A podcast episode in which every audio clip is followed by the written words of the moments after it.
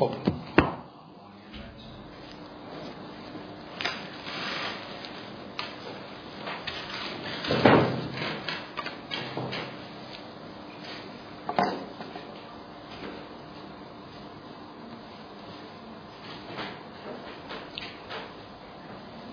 بسم الله الرحمن الرحیم.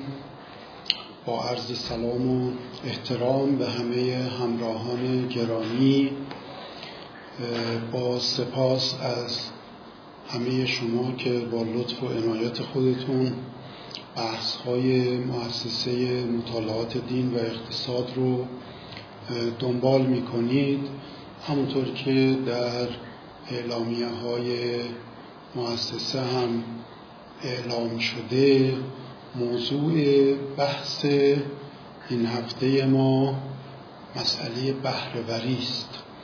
و عنوانی که برای اون انتخاب کرده ایم بهرهوری به مسابه داروی مؤثر برای اقتصاد بیمار ایران هست. مطابق روال جلسه های قبلی ابتدا جناب آقای جعفر اسکری مشاور بهرهوری سازمان مدیریت صنعتی کشور مطالب خودشون رو تحت این عنوان مطرح می‌فرمایند و در ادامه من هم نکاتی رو در این زمینه گوشزد خواهم کرد و اگر انشاءالله مجالی باقی موند در قسمت انتهایی جلسمون هم وقتی رو می‌گذاریم برای شنیدن نکته ها و احیانا سوالات دوستان و پاسخگویی به اونها. من با ابراز سپاس از جناب آقای اسکری که دعوت مؤسسه مطالعات اقتصاد رو پذیرفتند از ایشون تقاضا می‌کنم که بحث خودشون رو شروع بفرما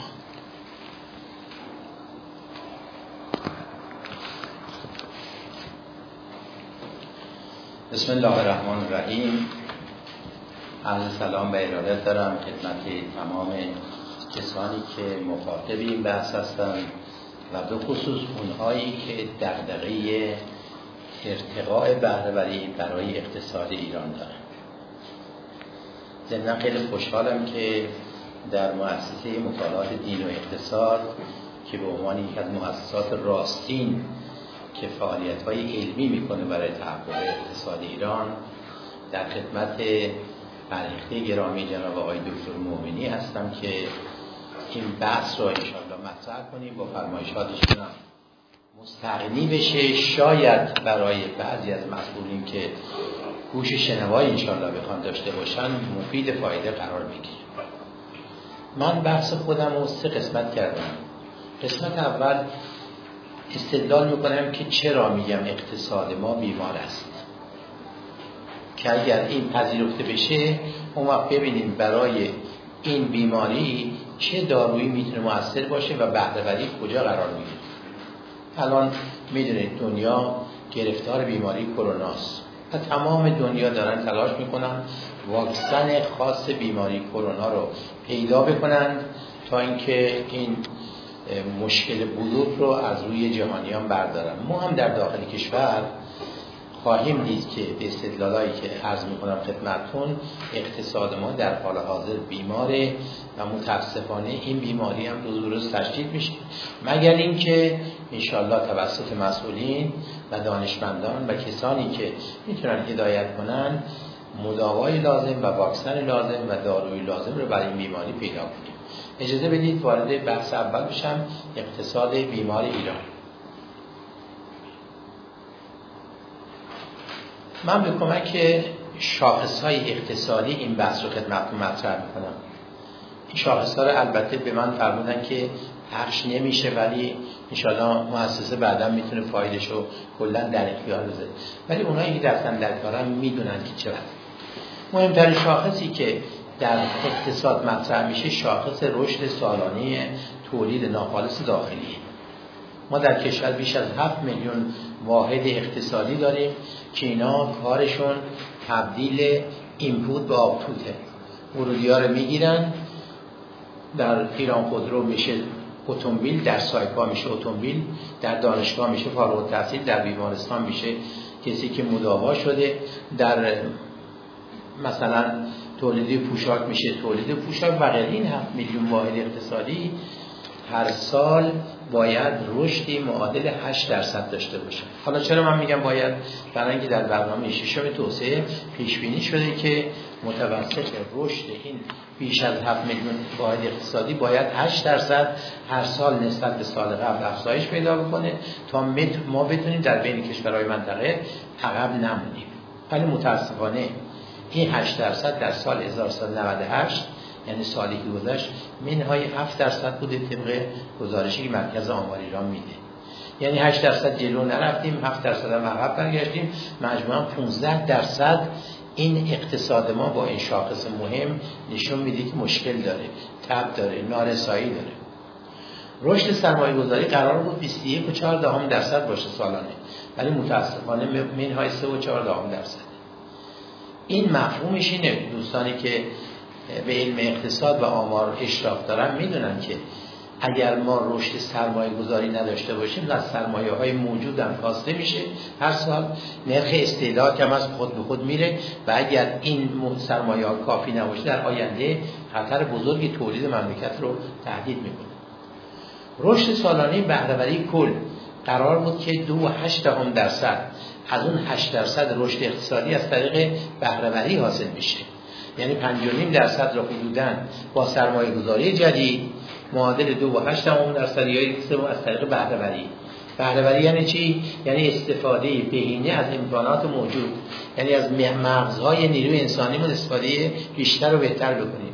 از ساختمان ها از ماشینالات تجهیزات تمام امکانات سرمایه ثابتمون رو به نحو احسن استفاده کنیم که این هم تحقق پیدا نکرده قرار بود در برنامه ششم توسعه متوسط نرخ رشد تورم 8 و 8 درصد باشه سالانه.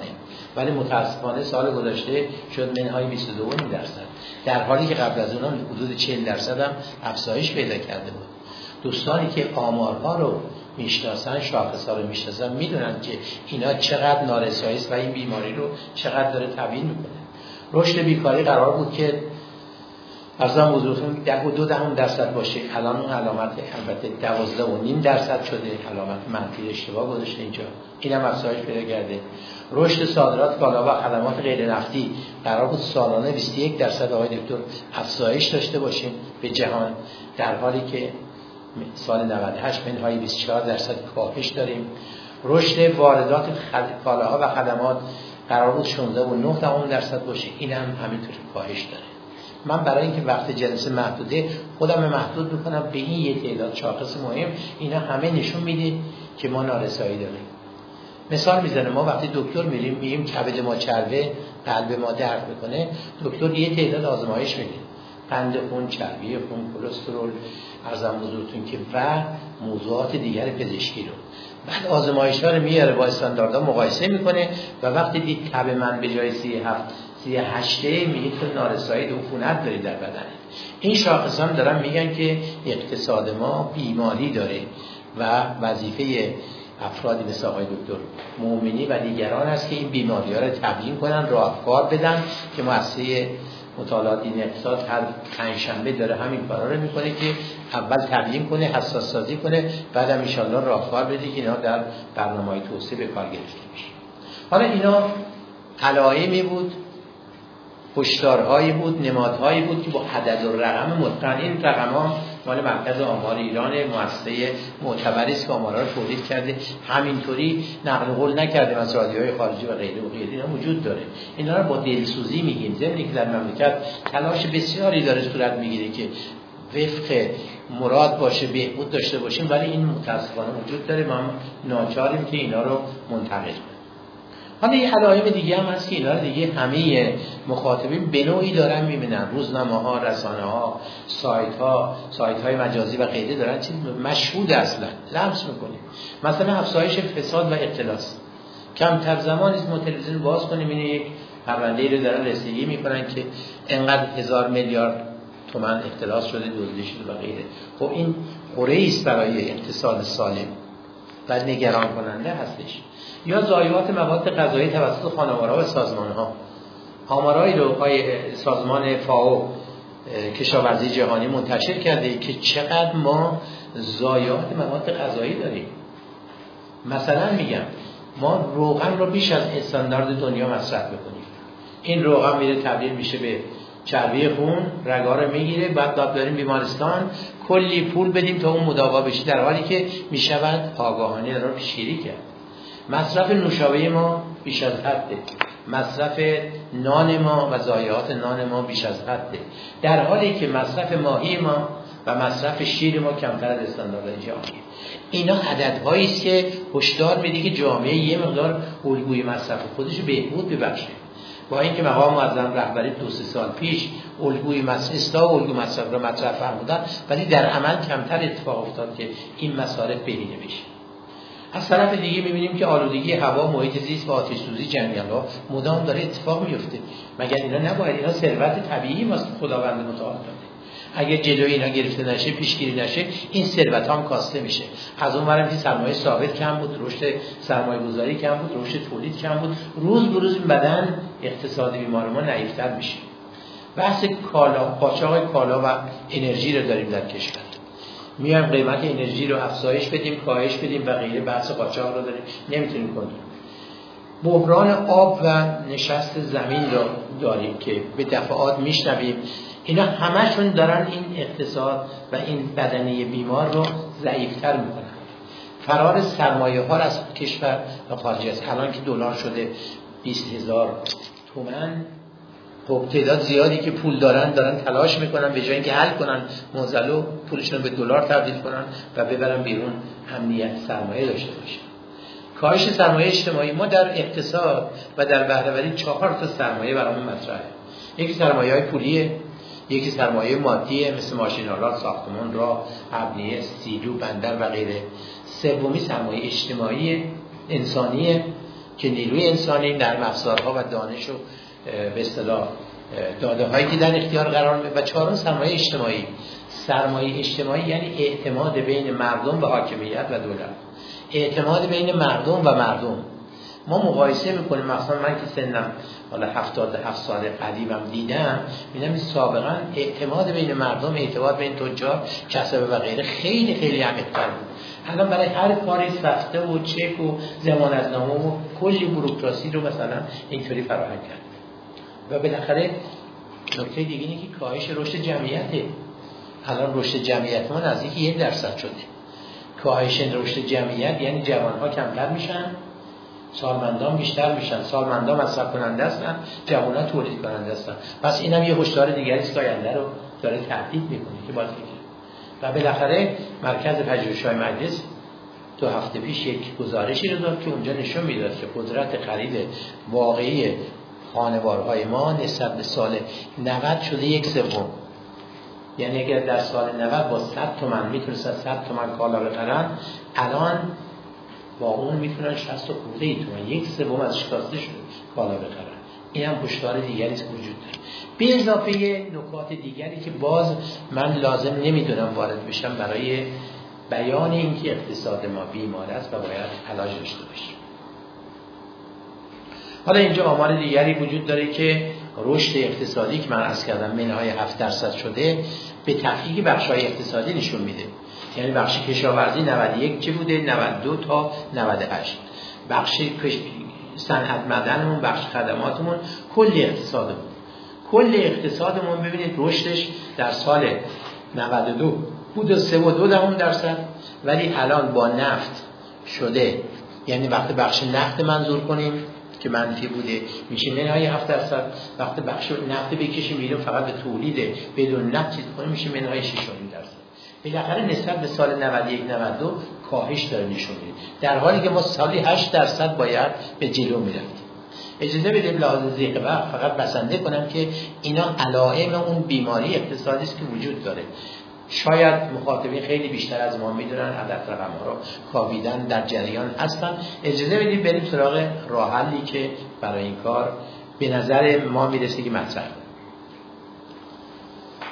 ما در مدلی که در تعالی سازمانی یا EFQM داریم برای ارزیابی تعالی در سازمان ها 240 نوع ابزار مدل تکنیک اونجا معرفی شده. یکی از کاملترین و یک پارچه ترین اونها نظام مدیریت بهرهوری. بهرهوری از قرن 17 میلادی وارد ادبیات اقتصاد و مدیریت شده. یواش یواش رشد پیدا کرده. هرچی تقاضاها و جمعیت در جهان زیاد شده منابع اونقدر رشد نکرده مقوله بهره و ایجاد تعادل بین عرضه و تقاضا روز به روز بیشتر و افزایش پیدا کرد الان هم که در کشور ما هستیم این بهرهوری موضوع بهرهوری الزام قانونی هم داره. هم در برنامه چهارم هم در برنامه پنجم هم در برنامه ششم ماده پنجی گذاشتن که تمام دستگاه اجرایی و تمام شرکت ها باید برن نظام مدیریت بهرهوری استقرار بدن. ولی متاسفانه اتفاق نیفتاده. مجلس که دو تا رکن داره دو تا وظیفه اساسی داره یه وظیفهش قانونگذاری مجلس ها نه فقط این مجلس. وظیفه دومش نظارت بر اجرای قوانینه. کمتر آقایون رفتن به این سازمان ها به این شرکت ها به این مسئولین برخورد کنن. این ماده پنجی که قرار بود چرخه مدیریت بهرهوری پیاده بشه و به طبع اون ستانده ها بیشتر بشه نهاده ها کمتر بشه ضایعات کمتر بشه موده این اتفاق متاسفانه از سراغش. شما شاهد هستید که در مجلس ما در رسانه های ما رادیو تلویزیون انواع موضوعات به دفعات و زمانهای طولانی بحث میشه ولی کمتر شاهدید یکی بیاد بگه آقا چرا رشد تی کم شده منفی شده. و این نشان میده که جامعه خیلی حساس نسبت به این موضوع متاسفانه نیست. بهره ولی به زبان ساده یعنی کارایی به اضافه اثر بخشی در هر کار. کارایی یعنی با اینپوتی کمتر آتپوت بیشتر داشته باشیم یعنی با تعداد شاغلی کمتر تولید اتومبیل بیشتری داشته باشیم گندم بیشتری تولید کنیم با ماشینالاتی کمتر ساختمانی کمتر منابع کمتر بیشتر تولید کنیم این تعریفشه. اثر بخش این که اونی که تولید می‌کنیم مورد نیاز جامعه باشه. کیفیت لازم قیمت لازم و به اصطلاح شرایط ویژگی لازم رو داشته. بدنه تولید بکنیم به بهای زیاد تولید بکنیم با کیفیت کم و قطعا این بهره نیست. اما یه تعریف خیلی ساده تر داره. من این تعریف خیلی میپسندم. چون مصداق زبان حال فعالیت های اقتصادی کشور ماست. میگه انجام کار درست به روش صحیح. هر کاری که می‌کنیم درست باشه ولی روشش هم صحیح باشه. مثلا ما اومدیم در دهه گذشته هدفمندسازی یارانه انجام دادیم. خیلی هم کار درستی بود. یعنی می‌خواستیم به گروه های ضعیفتر یارانه بدیم که اونا رو پای خودشون باستن. عدالت اجتماعی بهتر متحقق بشه. شکاف طبقاتی کمتر بشه. ولی روشی که در, در پیش گرفتیم خیلی غلط بود. اشتباه بود. اومدن تصمیم گرفتن به همه یارانه بدن. چه اونی که میلیاردها در میاره چه اونی که اصلا نان شبی نداره. در حال این غلط باید هدفمندسازی می‌کردیم. حالا جالبه براتون بگم سوئیس بیش از چل هزار دلار درآمد داره. ولی اونم یارانه میده. ولی یارانه رو به کی میده؟ به کشاورزایی میده که بالای کوه دارن کار می‌کنن. میگه شما از اونجا پایین نیاد من کمک بهتون می‌کنم. اونجا بمونید محیط زیست حفظ کنید. نذارید تخریب بشه. ما اومدیم اینجا به همه یارانه دادیم که کار اشتباهی یا مثلا اومدیم واحدهای تولیدی دولتی رو واگذار کردیم به بخش غیر دولتی. ولی به جای اینکه بریم به اهلیتش واگذار کنیم به جوان کارآفرین نخبه واگذار کنیم که اینا برن بهتر از دولت اداره بکنن رفتیم دادیم به سازمان تامین اجتماعی بابت بدهی. رفتیم دادیم به صندوق بازنشسته کشوری رفتیم دادیم به فلان فردی که می‌خواستیم مثلا بهشون عنایت بکنیم. و اینا اومدن نتونستن اونی که باید باشه اهداف برآورده نشد ما در اقتصاد خودمون خیلی از این موارد داریم که انجام کار درست به روش صحیح و کامل انجام نداشت. اگر می‌دانیم اتفاق به این صورت نمیفتن بله ولی پنج تا رکن داره. که این رکن رو ملاحظه می‌کنید البته شما ملاحظه می‌کنید ولی من دارم می‌بینم. یکیش ورودی ها هستن یکی فراینده یکی خروجی هستن. این نظام مدیریت بهرهوری همینطوره. میگی با ورودی فرایند خروجی. حالا هرچه ورودی کمتر خروجی بیشتر باشه این میشه بهرهوری بهتر. شاخص بهرهوری نسبت خروجی به ورودی. ما الان داریم نگاه می‌کنیم می‌بینیم که در بسیاری از کشورها نظام پیاده شده. یعنی با ورودی کمتر خروجی بیشتر دارن من بازم سوئیس مثال می‌زنم. سوئیس به استان گیلان ما مساحت داره. نفت نداره گاز نداره طلا نداره. به دریا راه نداره. ولی درآمد سرانش بالای چهل هزار دلاره. ما همه اینا رو داریم ولی نمی‌تونیم. چرا؟ برای اینکه منابع زیادی رو خرج می‌کنیم. مثال دیگه بزنم. ژاپن 140 میلیون جمعیت داره. نظام اداریش 440 هزار نفر پرسنل داره. ما 84 میلیون جمعیت داریم نظام اداری ما 2 میلیون 300 هزار نفر پشت داریم. یعنی ورودی زیاد از اون خروجی کم. تازه رضایت هم میسنجیم که آیا از نظام اداری راضی هستم اینه که بخشایی هم راضی نیستن تا کار چرا؟ برای اینکه نظام بهره‌وری کار نمی‌کنه. در کشورهایی که نظام بهرهوری پیاده شده پیاده نشده این وضعیت به این ترتیبه. ورودی زیاد فرایندها خیلی چاق و چله و کم تحرک از اون خروجی کم آثار تبعاتشان کم. اما در کشورهایی که نظام ها پیاده شدن ملاحظه می‌کنیم که ورودی کم خروجی هم به داره. ما میگیم برای جامعه فعلی ما که ورودیاش خیلی زیاده خروجیاش خیلی کمه این نظام رو باید بیایم به اصطلاح ان پیاده سازی کنیم حالا آخرین تعریفی که در دنیا میشه تقاطع این سه تا دایره است که اینجا شما می‌دید دایره اول کیفیت. میگن هر کالا و خدمتی که تولید می‌کنی باید کیفیت لازمه داشته باشی.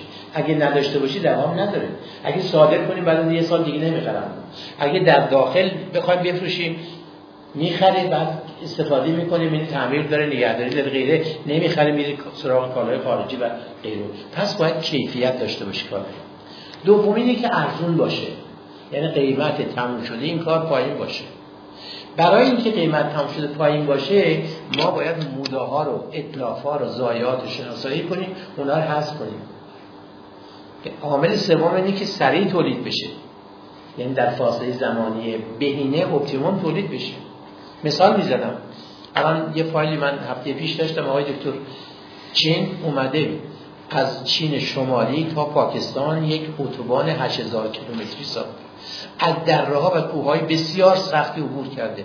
ولی این 8 سال طول کشته ساخته 8000 کیلومتر. سه سال. ببخشید. سه سال طول کشته ساخته ما یه اتوبان تهران شمال می‌خوایم بسازیم. بیش از ده سالی که هنوز که هنوز نتونستیم بسازیم. وقتی طول می‌کشه یعنی هزینه ها زیاد میشه دستمزدها زیاد میشه پرداختها زیاد میشه آب و برق و همه چی در اون میشه که قیمت نه سریع میشه نه ارزون میشه. ما باید یه تجدید نظر اساسی بکنیم که کالاها و خدماتمون به اصطلاح برخوردار بشه از این مقوله که بهره در دنیا یه مدل جهانی داره به این ترتیب که چهار تا معلفه داره. یعنی هر جا میریم اول بریم اندازه گیری می‌کنیم شاخص های بهره اونجا رو در سطح اقتصاد ملی. حالا نشون میدم که. بعد میریم تحلیل می‌کنیم. یعنی شاخص رو مقایسه می‌کنیم خودش با خودش خودش با پنج سالهای گذشته. خودش با واحدهای مشابه و کشورهای مشابه می‌بینیم اونا کجا هستن؟ ما کجا هستیم؟ نسبت خروجی به ورودی اونجا و ما چه؟ و مشاهده می‌بینیم که خیلی از کشورها حرکت کردن جلو رفتن ما عقب هستیم. بعد که متوجه شدیم که علل چیه شکافات چیه موانع کدومی میایم برنامه‌ریزی می‌کنیم. دکتر هم یعنی ما همین کاره می‌کنه. دکتر اول آزمایش های مختلف انجام میده بعد میاره با استانداردهای پزشکی مقایسه می‌کنه با تجربه خودش مقایسه می‌کنه بعد میگه آقا کبد تو چربه. حالا من خودم همین مشکل دارم. اینا رو نباید بخوری اینا رو باید بخوری این ورزش باید انجام بدی تا درست. بهره هم با بیمار اقتصاد بیمار همین کار می‌کنه. بعد میگه برو اجرا کن اینا رو. اجرا کرد دوباره شاخصه رو زیگیری می‌کنه. چون دکترم به من میگه اینا رو خوردی سه ماه دیگه بیا. من ببینم بعد بهتر شده. اقتصادی بیمار ما بعد سه ماه شش ماه یه سال سنجیده میشه. اون شاخصایی منفی بودم اگه مثبت شده باشه یعنی به بهبود افتاده در مسیر داره حرکت این مدل چهار معلفه رو ما در سازمان مدیریت صنعتی اونجا بنده مشاور هستم. الان به سفارش آقای دکتر قبادیان در وزارت صنعت معدن تجارت طبق تکلیفی که ماده پنج قانون برنامه ششم داریم داریم برای های صنعتی معدنی تجاری پیاده می‌کنیم. البته در آغاز راه هستیم. ولی اونجا اون مدل چهار مرحله رو به سی یک مرحله زیر مرحله تقسیم کردیم. خیلی شفاف که بریم اونجا ان پیاده کنیم. سلامتی رو به این ها بتونیم برگردونیم که حالا زیاد وارد این بحثا نمیشه یه نکته دیگر هم اشاره کنم. با اون مسئله سال جهش تولیده مقام معظم رهبری سال 1399 رو به نام سال جهش تولید اعلام کرد.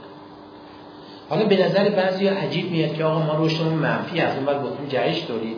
در حالی که من فکر کنم یه حکمتی در این کار وجود داره و اون اینه که ما ظرفیت های خالی بسیاری داریم. برخی آماران نشون میدن که واحد های صنعتی ما با حدود 49 درصد ظرفیت عملی دارن کار می‌کنن. یعنی 51 درصد هنوز ظرفیت اسمی دارن. ماشینالات آماده نیرو انسانی آماده آب برق گاز بازار آماده. چون الان ما تحریم هستیم. نمی‌ذارن کالا وارد کنیم. ارزم نداریم. بنابراین بازار مشتاق اینه که تولید داخلی افزایش پیدا کنه. بنابراین اگر ما یه نظامی یه مدلی یه رو کرده واقعی به کار بگیریم اونجا می‌تونیم. برای رشد تولید سه تا روش وجود داره. روش اول اینه که سرمایه‌گذاری جدید بکنیم. کارخونه جدید راه جدید بیمارستان جدید مدرسه جدید دانشگاه جدید بسازیم. ولی چون ظرفیت سرمایه‌گذاری محدوده این کارا نمی‌تونیم انجام بدیم. ما الان کمتر از یه میلیون بشکه نفت در روز به سختی میفروشیم پولش هم به سختی تعمین می‌کنیم. پس نداریم منابع. خارجیان که اومدن برگشتن رفتن دیگه حاضر نیستن بیان فعلا سرمایه گذاری کنن. اون نیست. روش دوم اینه که از داشته ها و امکانات موجودمون استفاده بینه و همون که میگیم اسمش بهره بنابراین اگر این مدل بره در کارخانجات بره در بیمارستان ها بره در حمل نقل ها بره در دولت بره در مجلس در جاهای مختلف حاکم بشه اصلا روی کرده فعلی عوض میشه. دیگه اینطوری نیست که هی برم فشار بیارم به سازمان برنامه که بودجه بده من برم خرج کنم میگیم نه. بودجه به شرطی می‌گیری که خروجیت بیشتر باشه. هر جا خروجی بیشتر ورودی کمتر داره بودجه رو باید اختصاص بدیم اونجا سیاست یه مقدار استفاده شد. بنابراین جهش تولیدم با روی کرده بهرهوری بیشتر واسه میشه. خب اینجا من شاخص های بهرهوری سالهای مختلف از سال 84 تا 97 رو که سازمان ملی بهرهوری تهیه کرده اینا رو آوردم که به اصطلاح عدد واقعی هم هست که قابل اعتبار هم هستش. مثلا شاخص بهرهوری کار. شاخص بهرهوری کار از حاصل تقسیم ارزش افزوده به تعداد نیروی انسانی شاغل به دست میاد و نشون میده که هر فرد شاغل به طور متوسط چقدر ارزش افزوده ایجاد کردن هر چی عدد بزرگتر باشه یعنی جامعه بهتر داره کار می‌کنه. داره نشون میده که اگر ما سال 1190 رو بگیریم 100 در سال 1397 این شده 117 یعنی شاخص ما در طول 5 سال حدود 17 درصد یعنی سال 3 درصد دو خورده درصد افزایش بده اما در بخش این بخش کشاورزیه. در بخش کشاورزی. در بخش نفت و گاز عدد صد سال 90 رسیده به 82 یعنی ما افت پیدا کردیم در بخش نفت. در بخش معدن عدد صد سال 90 رسیده به 70 یعنی اونجا مفت پیدا کردیم. در حالی که انتظار سال 2.8 درصد ما رشد بهرهوری باید داشته باشیم. در بخش صنعت از عدد 100 رسیده به 78 در بخش ساختمان از عدد 100 سال 90 رسیده به 63 در ارتباطات برعکس مقدار بیشتر بوده به طوری که از عدد 100 رسیده به 105 علت چه که پیشرفت جهانی ارتباطات باعث شده که ما هم روز به روز بیشتر آیتی بیس بشه به استفاده کنیم از این ادوات اونجا بود. ولی در کل اقتصاد بخوام بگم عدد 100 سال 1000 سال 90 برسید عدد 89 در حالی که این با دو هشتم درصد باید می‌رسید به 120 سی می‌رسید که نرسید بهرهوری خودش معلول عمل کرده های ماست. حالا تو عمل کرده نگاه می‌کنیم غالبا میندازن گردن تحریم و آمریکا و خارج در حالی که علاوه بر اون ما عمل کرده داخلیمون هم بده. روی کرده که انتخاب می‌کنیم هم خوب نیست.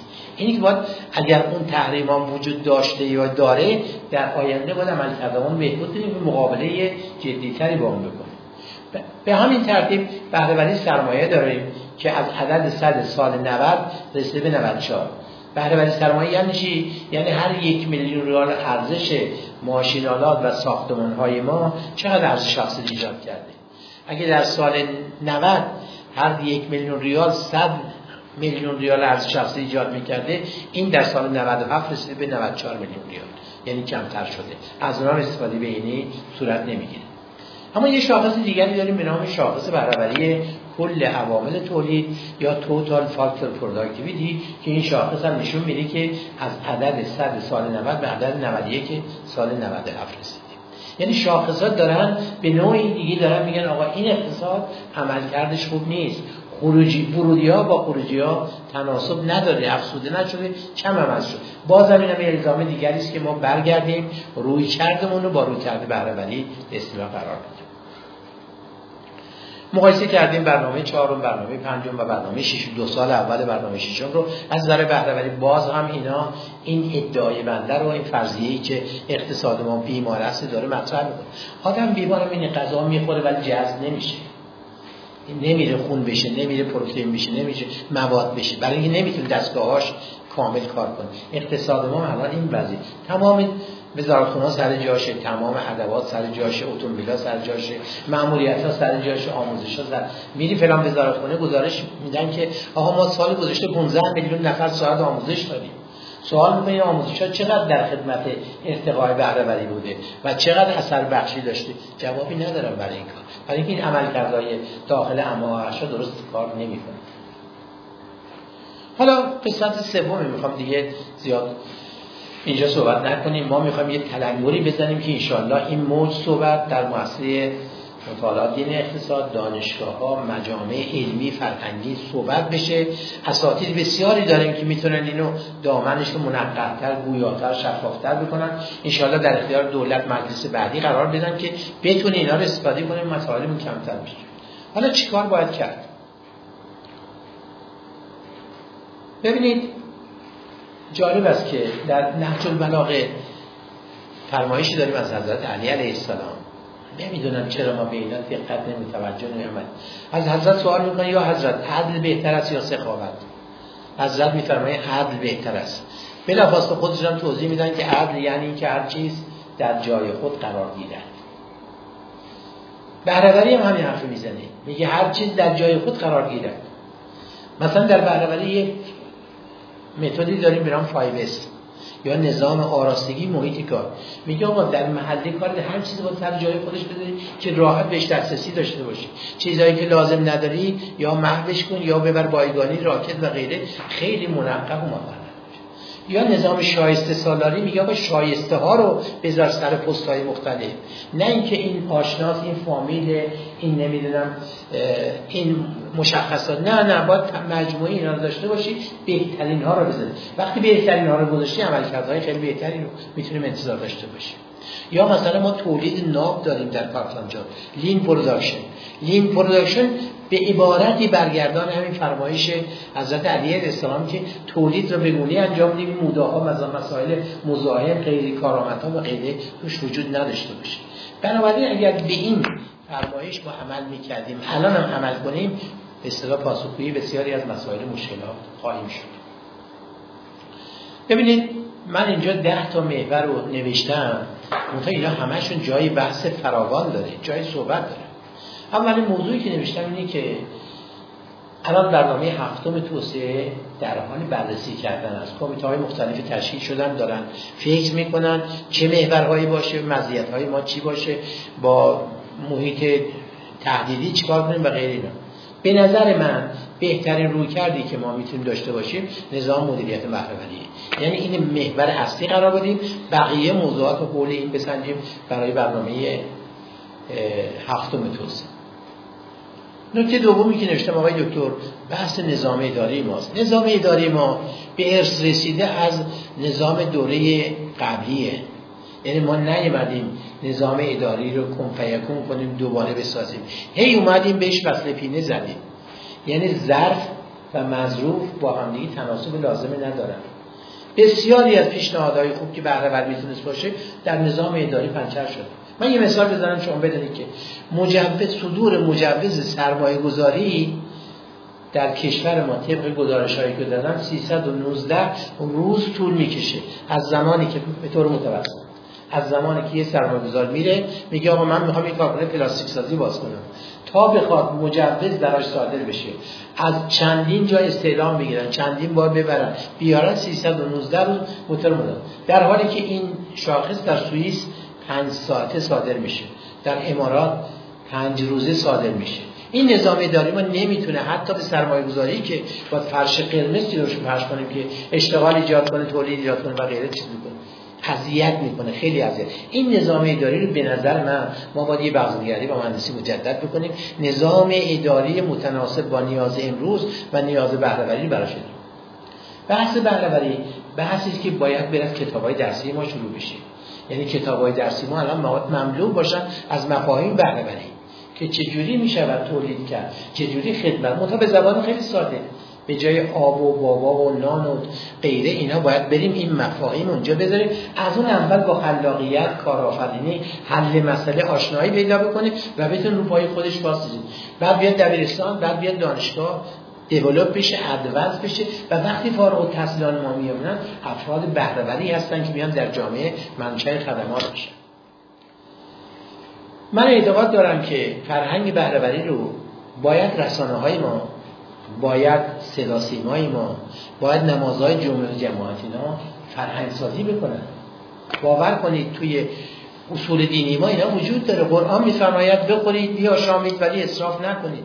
من نمی‌دونم چرا اینطور حدیث ها و آیه های شریف و نماز امامان جمعه اینا چرا نمیان به زبانی که خیلی ساده تر است و مردم قبول دارن آقایون نو. اینجا مطرح کنید اصراف چیه؟ تبذیر چیه؟ بهرهوری کدومه و چیکار باید بکنید همینطور در سایر زمین های مختلف. به نظر من بهرهوری باید بره نظامش تو اینجاها خودش رو نشون بده. سازمان ملی بهرهوری رو ما باید تقویت کنیم. الان ما در تمام وزارتخونه ها شرکت ها کمیته بهرهوری داریم. ولی اینا موجد اون خلاقیت که فرمودی نیستن. یه شعری آقای دکتر خون ذات نایافته از هستی بخش کی تواند که شود هستی بخش. هم سازمان بهرهوری هم کمیته های بهرهوری دستگاه کارخانجات و غیره باید توانمند بشن. باید با این مفاهیم آشنا بشن حساس بشن برن الگوهای بهتر رو سرچ کنن پیدا کنن بیارن بگن اگر روش تولید فرایندمون رو اصلاح کنیم از اینجا به اینجا می‌رسیم اونا فعال میشه من دیگه ازم دارم آقای دکتر تمام می‌کنم. ما باید اصلاح الگوی مصرف رو در خانوارها در سازمان های دولتی در نهادها در ارتش همه جا اینو باید داشته باشیم. الان میان یه سمینار می‌ذارن. به دفعات دیدید دیگه. محتوای سمینار بهرهوری مملکت تحت تاثیر قرار نمیده. ولی هزینه هایی که سمینار می‌کنه روی اینپوت های بهرهوری کشور سربار میشه. کتابایی ما چاپ می‌کنیم به تیراژ خیلی بالا. خروجی ملموسی برای بهرهوری نداره ولی هزینه چاپش میمونه از مدتی میاد برای خرد خمیر می‌کنه. بعد از اون برم میام صحبت کنیم بحران کاغذ. در حالی که کاغذ ما رو اگر بهینه مصرف کنیم اصلا به بحران نمی‌خوریم. ما اونقدر الان نشریات دولتی غیر دولتی و غیر غیر ضروری داریم. فقط رو رسم و عادت و غیره چاپ اینا میشه. اینا اگه بیاد از فیلتر بهرهوری رد بشه تعدادی از اینا منتشر نمیشن. اونایی منتشر میشن که بهرهوری کشور رو بتونن متاثر بکنن. من اعتقاد دارم که اگر این موضوعات بهرهوری رو ببریم در چهار رکن اصلی اقتصاد. اقتصاد کلان هر کشور چهار تا رکن داره. یکی خانواره هستن. ما 24 میلیون خانوار داریم یکی بنگاه اقتصادی هستن که بیش از 7 میلیون بنگاه اقتصادی داریم. یکی دولت حاکمیت یکی هم تعامل با دنیای خارج. سیاست خارجی صادرات واردات و اگر روح بهرهوری رو ببریم در این چهار تا رکن براش آیین نامه دستورالعمل راهنما آموزش بذاریم و کم کم پیاده بکنیم اون وقت خواهیم دید که خیلی از این بیماری خود به خود رفت میشه الان تو خانوارای ما ما خودمون شاهد هستیم دیگه. بهترین اتاق بزرگترین اتاق گرده مهمون کنه به امیدی که یه روز مهمون بیاد. امروز هم که کرونا هستی اصلا مهمون نمیاد. در حالی که دو نفر سه نفر چهار نفر در اون قسمت کوچیک‌تر دارن. مهمون دعوت می‌کنیم برای چشم هم چشمی برای فروش و غیره. میریم سه جور غذا هم من ژاپن بودم دیدم خانواده های دکتر 40 خورده هزار دلار درآمد سرانه داره ولی یه جور غذای ساده درست می‌کنه. نه لوس رو آویزونه نه فرش داره نه پرده اون چنانی داره که بخواد. یعنی الگوی مصرف ما الگوی بهره نیست. جایی تجدید نظر داره. اینا همه کار می‌خواد تا به اصطلاح اصلاح بشه. توسعه و تعمیق نظام کار گروهی مشارکت اجتماعی کارآفرینی فناوری اطلاعات آیتی بیس کردن ما الان کامپیوتر رو میز همه کارمندا هست رومی هم هست ولی هنوز که هنوز کار جاریش هم دستی هم انجام میدن. ده درصد 15 درصد ظرفیت کامپیوتر اشغال بقیه ظرفیت ها خالی. عین مغزایی که ازش استفاده اونم ظرفیت خالی. در حالی که ما می‌تونیم روز به روز آیتی بیس کردن رو اونجا چیز می‌کنیم. و خلاصه این که من آخر سر نوشتم که باید یه سلسله کارهایی که الان می‌کنیم و نباید بکنیم اینه لیست کنیم به تدریج محو کنیم و یه سلسله کارهایی که باید می‌کردیم و باید بکنیم نمی کنیم در اونا رو ریس کنیم اونا رو بیاریم کنیم. به این ترتیب در یک دوران انتقالی پنج ساله که امیدوارم برنامه هفتم توسعه ما بر اساس بهرهوری باشه. در طی دوران 1400 1401 1405 انشالله نظام بهرهوری به تدریج جایگزین نظام موجود ما بشه که بیماریزاست و روز به روزم داره برای ما فشارهای بیشتری رو مطرح می‌کنه. من آقای دکتر نیم ساعت صحبت کردم. در خدمت جناب هستیم. اگر باز ضرورت باشه صحبت بیشتر خواهد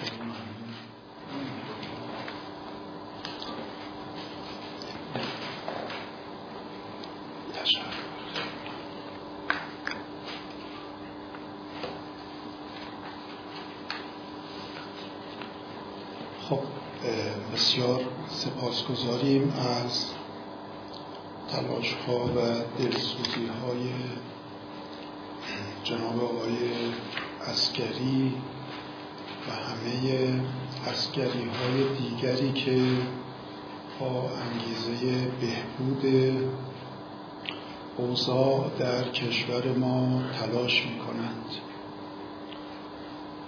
ما در هفته که گذشت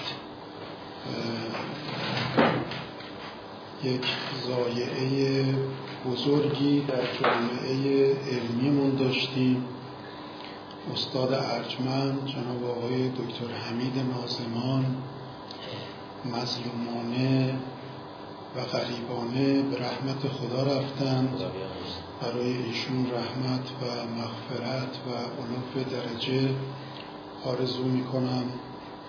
بسیار غمانگیزه که چهره مثل حمید نازمان که بر اساس شناخت من از نظر بنیان های اندیشهی و بلوغ روش شناختی جزو نوادر اقتصاد شناسان کنونی ایران محسوب می شد ولی به خاطر روحیه درویش مسلکی که ایشون داشت و همیشه از آوازه و نام احتراز می‌کرد. شاید خیلی از کسان ندانند که ما چه گنجینه ارزشمند و به درد بخور و کارآمد و پاکدامنی رو از دست دادیم. امیدوارم که بازماندگان ایشون تلاش بکنند و آنچه که از ذخیره دانایی ایشون به صورت مکتوب باقی مونده مکتوب کنند تا امکان انتقال بین نسلی اون میراث اندیشهی به وجود بیاد و یک صدقه جاریه هم برای استاد ارجمند آقای دکتر حمید نازمان فراهم بشه. شخصا همیشه توفیق داشتم که از ایشون یاد بگیرم و برای من این یک آرزوی شخصی بزرگ هم محسوب میشه. از جناب آقای اسکری از این بابت به ویژه بیشتر سپاسگزاری می‌کنیم که در بحبوحه گرفتاری های پرشماری که اقتصاد ملی داره ایشون یک افقی رو که کم و بیش همه حرف می‌زنند ولی به لوازم تحقق اون پایبندی عملی ندارند و عملا در جهت خلافش عمل می‌کنند تنبه و تذکر دادند. ما به حکم اجتناب ناپذیری تکنولوژیکی این ارتباط مستقیم ناگزیر هستیم که در دقایق کوتاهی دیگر بحث رو برای لحظاتی متوقف کنیم و من طبق معمول از دوستان از این بابت از طرف فناوری های موجود در اینستاگرام عذرخواهی می‌کنم. من انشاءالله در قسمت بعدی در واقع تلاش می‌کنم که یک صورتبندی از این مسئله ارائه بدم که چرا در ایران بهرهوری هم قربانی اون مناسباتیه که همه چیزهای خوب رو می‌خواد اما به لوازم اون تندر نمیده. ما عدالت هم می‌خوایم مردم سالاری هم می‌خوایم توسعه هم می‌خوایم ولی کن چون به لوازمش پایبندی عملی نداریم نمی‌تونیم اونا رو محقق کنیم. بعد که واکاوی می‌کنیم به اینکه چرا این التزام وجود نداره مهمترین یا فوریترین یا حادترین مسئله این است که ما تدارکات اندیشهی بایسته برای این مسائل بقایت حیاتی و سرنوشت ساز و البته پیچیده تدارک نکرده ایم. من انشاءالله در قسمت بعدی بحث یک نکات کوتاهی رو درباره سرفصل های اون عناصر اندیشه‌ای و اون عناصر نهادی که می‌توانه ایران رو هم مانند بسیاری کشورهای دیگر به سمت حرکت بهرهوری و یک نظام حیات جمعی بهرهور رهنمون بشه رو توضیح میدم و اشاره به این خواهم کرد که به اقتضاع اقتصاد سیاسی رانتی در کشور ما هم هر از بهرهوری زیاد زده میشه. اما ما اسیر یک سلسله کلیشه ها و مناسک و شبیه سازی ها و بیراه ها به نام بهرهوری هستیم که اگر وجوه اندیشه‌ای و روش شناختی و به طبع اون وجوه نهادی مسئله رو بتوانیم درست متوجه بشیم و یک دانایی با هویت جمعی در این زمینه ایجاد بکنیم این امید فراهم خواهد بود که انشاءالله بتونیم کوشش های سازمان یافته تر و مؤثرتری رو در این زمینه داشته باشیم. من در اینجا از دوستان عزیز موقتا خداحافظی می‌کنم تا در لحظاتی چند در ادامه دوباره در خدمت دوستان باشیم و من طرح مسئله کنم. درود خداوند بر شما. سپاس از آقای جعفر اسکری عزیز.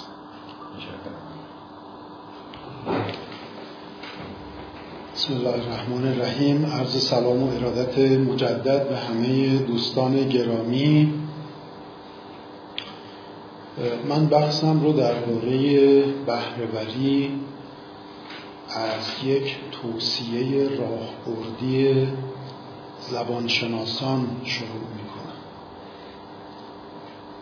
یکی از بزرگترین هدایای زبانشناسان به اقتصاد شناسان توسعه این است که می‌گویند مفاهیم کلیدی و سرنوشت ساز را جدی بگیرید و در اطراف آن تا می‌توانید کارهای خلاقانه و تعمیق کننده دانایی ها صورت بدید دلیل این مسئله این است که میگن اون فهمی از هر مسئله کلیدی و سرنوشت ساز که هویت جمعی پیدا می‌کنه سقف قابلیت عینیت بخشی به اون مفهوم رو معین می‌کنه. یعنی این مناسباتی که الان توی ایران به نام بهرهوری مطرحه به یه شکلایی منعکس کننده سطح فهم هویت جمعی یافته ما از بهرهوری است. پس اگر ما می‌بینیم توی این هیت اشکال داریم اونهایی که اهل کارهای زیربنایی و بنیادی و غیر نمایشی هستند باید یک رکن تلاشهاشون رو بگذارن روی مسئله عمق بخشی به درک عمومی از مسئله بهرهوری ببینید بهرهوری معادلیه که ما برای productivity در نظر گرفته ایم productivity یعنی قابلیت یا بنیه تولید محصول.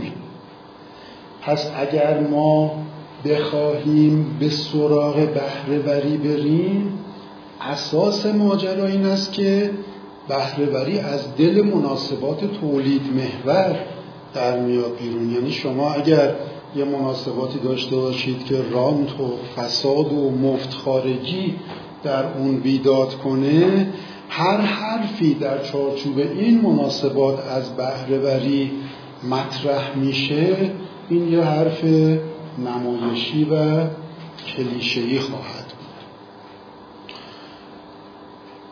پس یه کار خیلی عمیق ما باید در این زمینه بکنیم و این لایه های عمق این که مناسبات تولید محور واجد چه مشخصه های ایجابی و چه مشخصه های سلبی تمام اونها رو باید رعایت بکنیم تا اساساً بهرهوری موضوعیت پیدا بکنه. در دل این مفهوم مثلا گفته میشه که بهرهوری از منظر sequencing یا توالی ها زمانی موضوعیت پیدا می‌کنه که شما از حد اکثر ذخایر انسانی و مادیتون استفاده کرده باشید کم آورده باشید.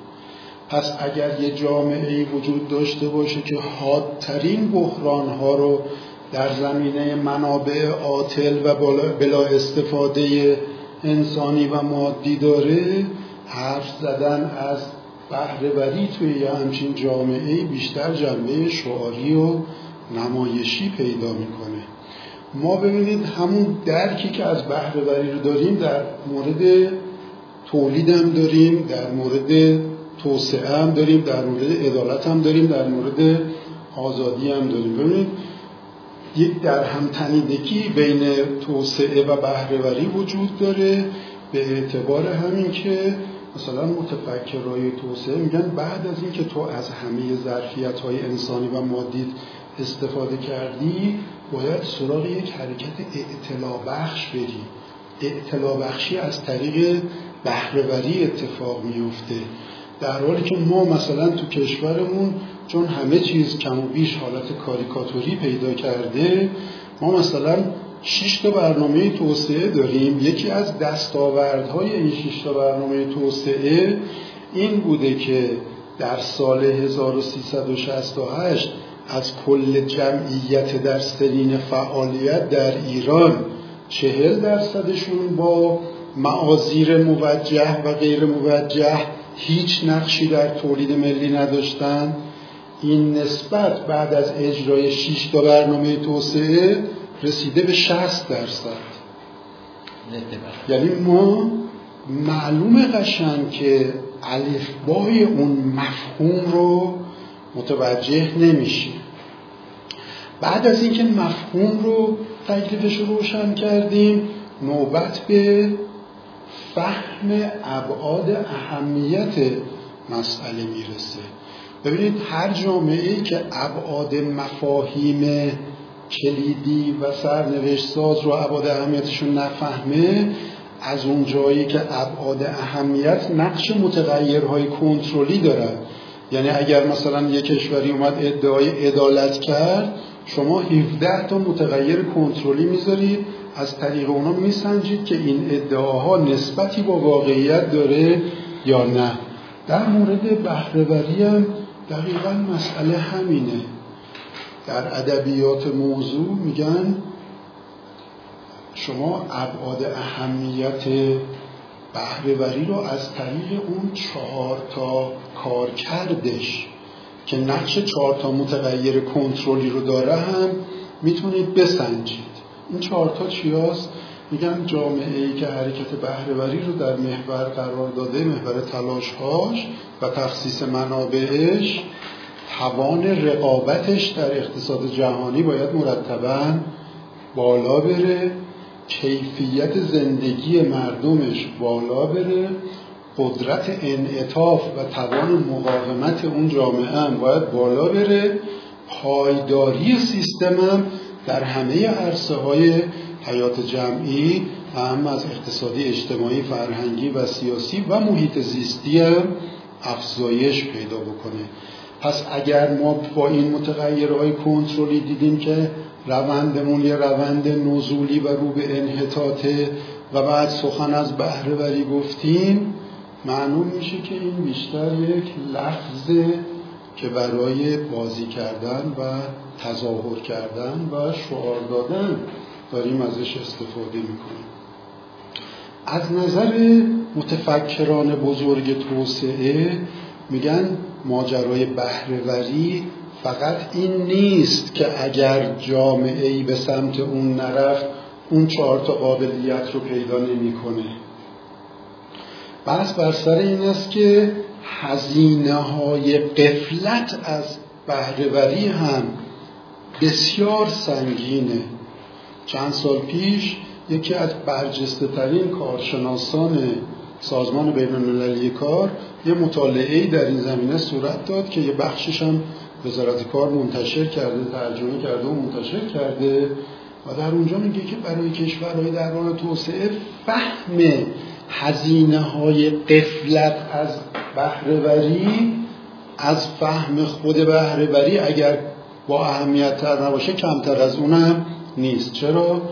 میگه که قیاب بهرهوری یا پشت کردن به بهرهوری در یک نظام حیات جمعی سه تا کارکرد کلیدی داره. کارکرد اول این است که در قیاب بهرهوری جامعه محکوم به گسترش و تعمیق فقر و فلاکت خواهد شد. یعنی در واقع اگر شما الان تو ایران می‌بینید که این فقر و فلاکت انقدر دامنش وسیع شده که مقامات رسمی کشور به سراحت میگن 75 درصد کل جمعیت نیاز به خدمات حمایتی داره این بهاییه که جامعه ما می‌پردازه بابت قفلتی که از بهرهوری کرده. عنصر دوم میگن جامعه ای که پشت به بهرهوری می‌کنه بهای دیگری که می‌پردازه این است که وابستگی های زلت آور به دنیای خارج در اون جامعه دائما رو به گسترش و تعمیق می‌گذاره. حالا ما هی بیایم شعار بدیم بر علیه استکبار جهانی و ادعا کنیم که خیلی مستقلیم اما حتی اگر یه صرفه هم یه شهروند اون بکنه صد جور برای حل و فصل اون صرفش نیازمند واردات باشیم و اون وقت توی یه همچین مناسباتی چه ماجراهایی برای خودمون پدید میاریم عنصر سوم یا هزینه سومی که در این زمینه مطرح میشه این است که میگن جامعه که بهرهوری رو در حاشیه قرار میده دائما با سقوط رابطه مبادله و شدتیابی عقب افتادگی نسبت به رقبای خارجیش روبرو میشه و این در واقع تبدیل میشه به بزرگترین چالش امنیت ملی. یعنی مسئله مسئله بقا و امنیت ملی هم هست. فقط انحطاط و ذلت نیست. و ما اگر راجع به این مفاهیم به نحو بایسته ای کار نکنیم من همیشه گفتم مثلا ما توی ایران دو تا پارادوکس بزرگ داریم در ماجرای توسعه که هر دوتای اونها رو از دل بهرهوری میشه شناخت. یعنی این دو وجه رو من میگم وجوه اختصاصی اهمیت بهرهوری برای ایرانیان توسعه خواه اون چیه؟ اولیش این است که ما جزو نوادر یا شاید تنها کشوری در دنیا هستیم که به موازات جهش های بزرگ در موجودی سرمایه فیزیکی کشور و جهش های بزرگ در موجودی سرمایه انسانی کشور با سقوط بهرهوری روبرو هستیم. یعنی چون اون فهم اتفاق نیفتاده و بستر نهادی هم براش ایجاد شده ما ممکنه آرزوها و آمال خیلی خوبی داشته باشیم. اما چون بسترش مساعد نیست کارهایی که می‌کنیم دقیقا بر ضدشه. نزدیک تقریبا شاید ده سال دوازده سال پیش سازمان برنامه بودجه یه گزارشی منتشر کرد که داده های مثلا تا حدود نیمه 1355 تا 1380 دهه 1388 رو دهه 1380 رو یعنی 1355 تا 1386 رو این داده ها پوشش می‌داد.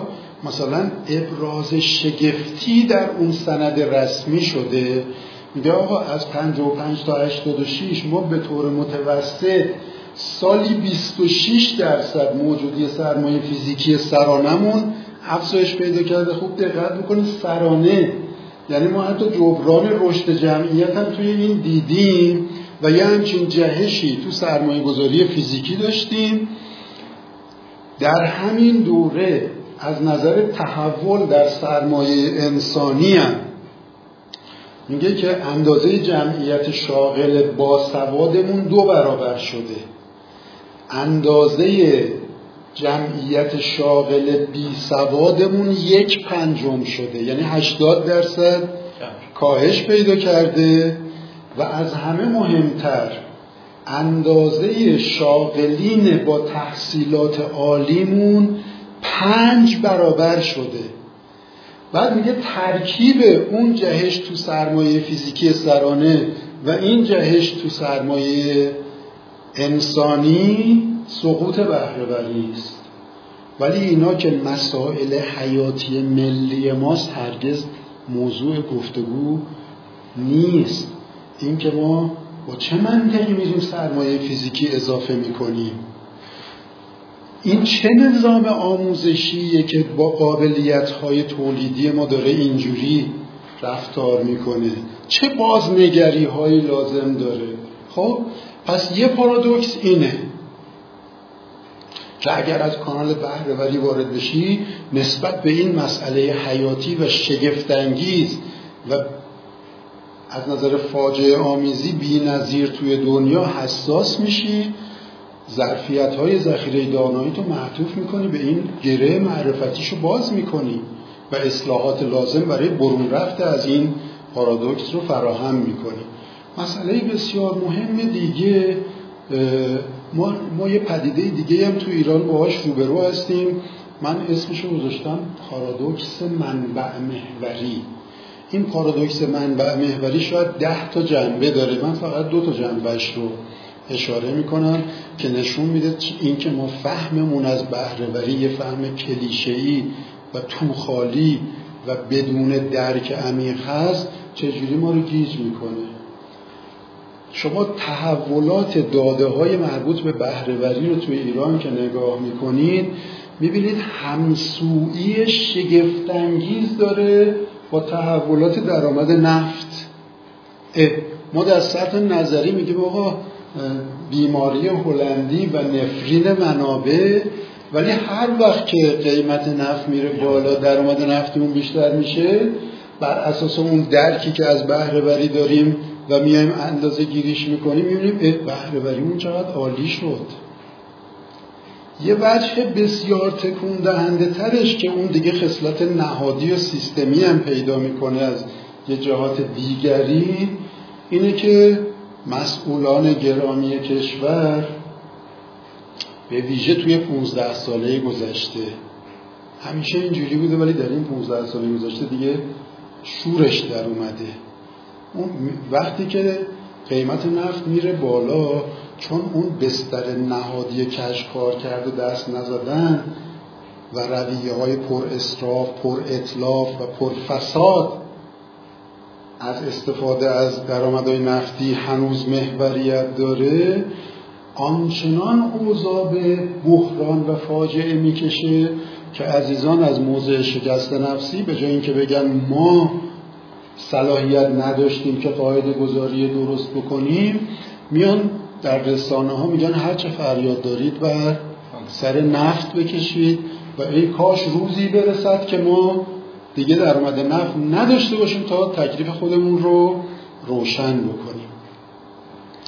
وقتی که قیمت نفت سقوط پیدا می‌کنه و دوباره ما یه جورایی دیگه دوچار بحران میشیم عزیزان دوباره میان میگن که خب وقتی که ما درآمد نفتی نداریم شما چه توقعی از ما دارید؟ چه کاری میشه کرد؟ اینجاست که واقعا شاه بیت اون رهنمودهای مطالعات سطح توسعه روشن میشه. میگه اون نظام تصمیم گیری خردورز و صاحب صلاحیت اگر وجود داشته باشه کم بوده منابع براش یه محدودیته هزار تا محدودیت دیگه هم داره اینا رو با سرپنجه خرد حل می‌کنه. اما اگر اون نظام اندیشه ورز صاحب صلاحیت سیاست گذاری نباشه وفور منابع خودش میشه یک آفت بحران ساز بنابراین الانم که ما مثلا به طور همزمان با بحران سقوط قیمت نفت روبرو هستیم و تحریم ها هم شدت گرفته و بحران کرونا هم اومده ما اینجا به سراحت اعلام می‌کنیم که اگر شما بر اساس یک فهم عالمانه از مسئله بهرهوری کاراتون رو سامان بدید و تمام اون لوازمش رو هم فراهم بکنید به یقین ما قادر خواهیم بود که از این بحران با آبرومندی و افتخار رد بشیم. ببینید 1379 سازمان برنامه بودجه گزارشی به عنوان اسناد پشتیبان برنامه سوم منتشر کرده که از نظر من یک سند تاریخیه این اگری که من گفتم که مثلا شما لوازم حرکت بهرهوری رو مهیا بکنید یه چیز دور از دسترس و همه یا هیچ نیست. این یه چیز فرایندیه که به صورت تدریجی و انباشتی اگر شما روتون رو به هدف بکنید می‌تونید ازش دستاورد استخراج کنید. ولو اینکه در سختترین شرایط هم باشیم. ببین توی اون گزارش به اون محدودیت های روش شناختی سنجش بهرهوری در ایران توجهی نکردند و با همون کلیشه ها اندازه گیری کردن. ولی در حد همون کلیشه ها توی اون گزارش اظهار شگفتی می‌کنه که میانگین تحولات و افزایش TFP یعنی شاخص بهرهوری کل عوامل تولید در هشت ساله جنگ چیزی حدود پنج برابر میانگین TFP در هشت ساله پس از جنگ. یعنی به این وضوح شما می‌تونید این مسئله رو ذکر کنید. بعد اونا اظهار شگفتی کردن توی اون گزارش. و اومدن یه دلایلی رو ذکر کردن که یه همچین شکاف وحشتناکی وجود داشته که من یه نقدی روی این نوشتم که توی گزارشی که برای وضعیت اجتماعی کشور در سال 95 فرستاده بودم تحت عنوان در همتنیدگی بحران های اقتصادی اجتماعی اومدم با جزئیات گفتم شما این چیزها رو ندیدید. بهرهوری بر محور تولید در دوره جنگ این فهم وجود داشت که شکهای برونزا تحت کنترل ما نیست ما خودمون رو باش تطبیق میدیم. اما در داخل نباید احساس ناامنی و بیثباتی ایجاد کنیم و به نام برنامه تعدیل ساختاری از طریق بازی های پی در پی و بی ساز از طریق سیاست های اقتصادی نابخردانه مثل آزادسازی واردات تضعیف ارزش پول ملی خصوصی سازی به مسابه ابزار توزیع رانت و از این قبیل شما اومدید فضا رو ضد تولیدی بی ثبات و ناامن کردید. معلومه که توی این مناسبات رانت و رباب و فساد اوج می‌گیره و تولید به سمت ازمهلال پیش میره. عین اون مسئله برای امروز هم مطرحه. ما طی یک و نیم سال گذشته دائما داریم با مقامات گرامی کشور صحبت می‌کنیم. من از یه استعاره استفاده کردم به یادگار از استاد فقید دکتر علی شریعتی به تعبیری که ایشون مطرح می‌کنن به نام دیالکتیک سوردل. سوردل یک جامعه شناس فرانسوی بود که این مسئله تکون دهنده رو مطرح کرده بود که در شرایط بحرانی انسان ها اگر از خرد استفاده نکنن خودشونو تو آغوش همون عناصری میندازن که به خاطرش دچار بحران شدن. و اونجا گفتم که این که شما میایید مثلا دوباره از طریق تضعیف ارزش پول ملی و مالی سازی افراطی واردات و مشوق های غیر عادی دادن به مفتخارگی مثل سوداگری توی بورس و توی مسکن و توی نمی‌دونم سکه و اینا. اگر شما فکر می‌کنید از این طریق می‌تونید نجات پیدا بکنید محال چنین چیزی اتفاق بیفته. و بارها به اونها گوشزد کردیم. تجربه های تاریخی خودمونم در این زمینه به اندازه کافی گویا هستند و اگر چشمی برای دیدن و گوشی برای شنیدن باشه میشه با ادله بسیار غیر قابل تردید در این زمینه صحبت کردیم. شما مثلا این کتاب مایکل پورتر رو بگیرید بخونید. کتاب بسیار قابل اعتناییه که در سال 1995 نوشته تحت عنوان مزیت رقابتی ملت ها در اونجا میگه که کشورهای در حال توسعه چون شایستگی و اراده و همت تن در دادن به لوازم بهرهوری رو ندارند میان به صورت واژگونه بهرهوری رو جستجو می‌کنند. یعنی چی؟ ما گفتیم به لحاظ مفهومی بنیان بهرهوری رو تولید فناورانه استوار میشه. میگه اینا تولید فناورانه رو به حاشیه میکشونند. بعد به جای اینکه توان رقابت اقتصاد ملی رو از طریق بهرهوری که دوتا متغیر کنترلی کلیدی هم داره که بعد به طور همزمان قیمت سقوط کنه کیفیت جهش پیدا بکنه. تا ما بگیم بهرهوری اتفاق افتاده. میگه اینا اینو می‌ذارن کنار. تو اگر قیمتت سقوط کنه کیفیتت بره بالا می‌تونی توان رقابت تو ببری بالا. اونا اونو می‌ذارن کنار نادیده می‌گیرن به جاش مثلا ارزش پول ملیشون رو تضعیف می‌کنن و از اینجوری از طریق تاراج دادن منابع انسانی و مادی کشورشون به اصطلاح توان رقابت ظاهر سازانه و ناپایدار ایجاد می‌کنن. یکی از اقتصادشناسای بزرگ هندی در این زمینه یه حرف خیلی تکون دهنده ترم زده که من اینو توی یکی از کتابام آوردم توی کتاب عدالت اجتماعی آزادی و توسعه توی ایران امروز. به اون اقتصادشناس بزرگ هندی استناد کردم. در اونجا میگه که به غیر از این روی کرده کج کار کرد و ضد توسعه ای به نام بهرهوری که کاملا جنبه نمایشی داره تو کشورهای در حال توسعه از این طریق در دستور کار قرار می‌گیره که اینها از طریق استثمار نیروی کار سعی می‌کنن قیمت تمام شده محصولشون رو پایین بیارن و از طریق لحاظ نکردن خسارت های وارد شده به محیط زیست قیمت تمام شده محصولشون رو به صورت دوپینگی پایین میارن و اینو اسمشو می‌ذارن توان رقابت که تو بخش اعظم کالاهای صادراتی ما هر سه این عناصر رو شما می‌تونید ببینید و که کاملا با مناسبات رانتی که یه مناسبات ظاهر سازانه است سازگاری داره. اون اقتصادشناس ارجمند هندی به نام کیلان اسمش هست.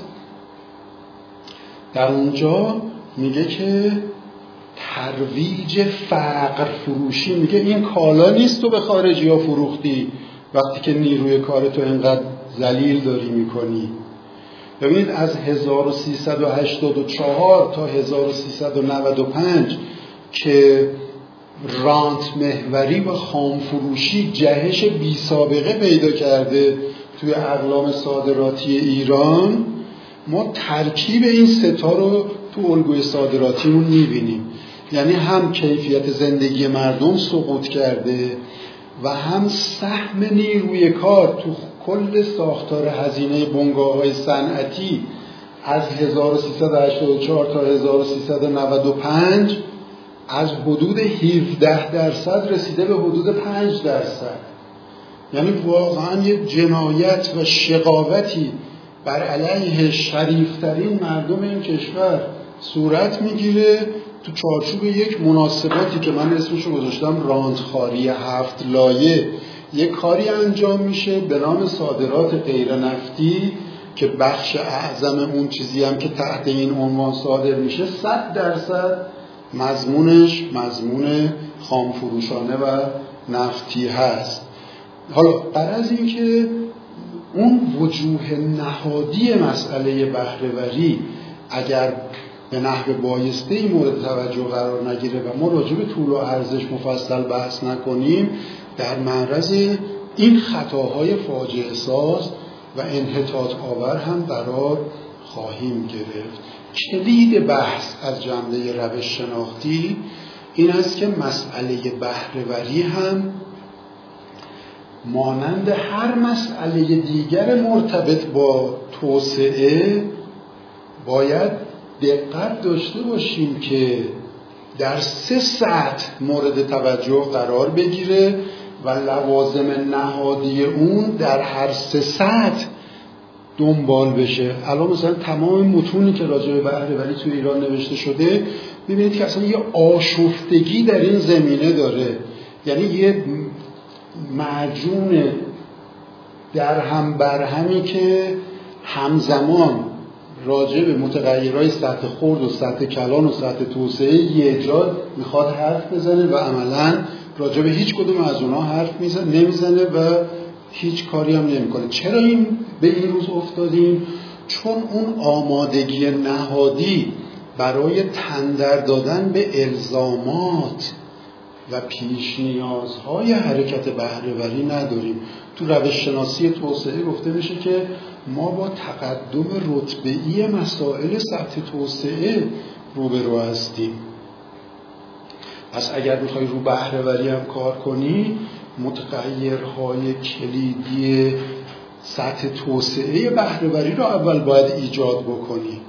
ما این کار رو توی یه مطالعه نشون دادیم. انتشار عمومی هم پیدا کرده. یه مقاله مشترکی است که من و آقای دکتر نجفی و آقای دکتر جمال فتولایی منتشر کردیم. در اونجا از قول رودریک گفتیم که میگه در سطح توسعه اگر بخوای حرکت بهرهوری رو سامان بدی باید روی هفت روی پنج محور کلیدی نه روی شیش محور. روی شیش محور کلیدی باید به یه حد نصابی خودتو رسونده باشی.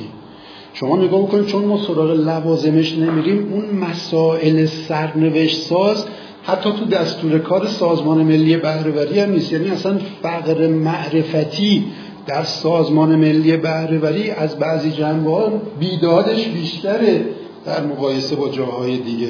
یعنی سازمان ملی بهرهوری باید از نظر تحلیل های سطح توسعه اینا رو دنبال بکنه. امنیت حقوق مالکیت. حالا من جزئیاتش الان نمی‌رسم براتون توضیح بدم که تولید به مسابه یک تصمیم گیری بلند مدت یک سلسله تضمین های حد اقلی بلند مدت می‌خواد که حیاتی ترینش امنیت حقوق مالکیته من خودم یه مطالعه کردم که انشاءالله اگر زمانش مساعد بود انتشار عمومی پیدا می‌کنه. نشون دهنده اینه که ما به خاطر قفلت از این مسئله با سقوط امنیت حقوق مالکیت روبرو هستیم. ببین سال گذشته یکی از مسئولان سازمان ملی بهرهوری یه مقاله شرافتمندانه منتشر کرد که تنبیهش کردن به جای اینکه پاداش بهش بدن عزلش کردن. اون حرفش این بود.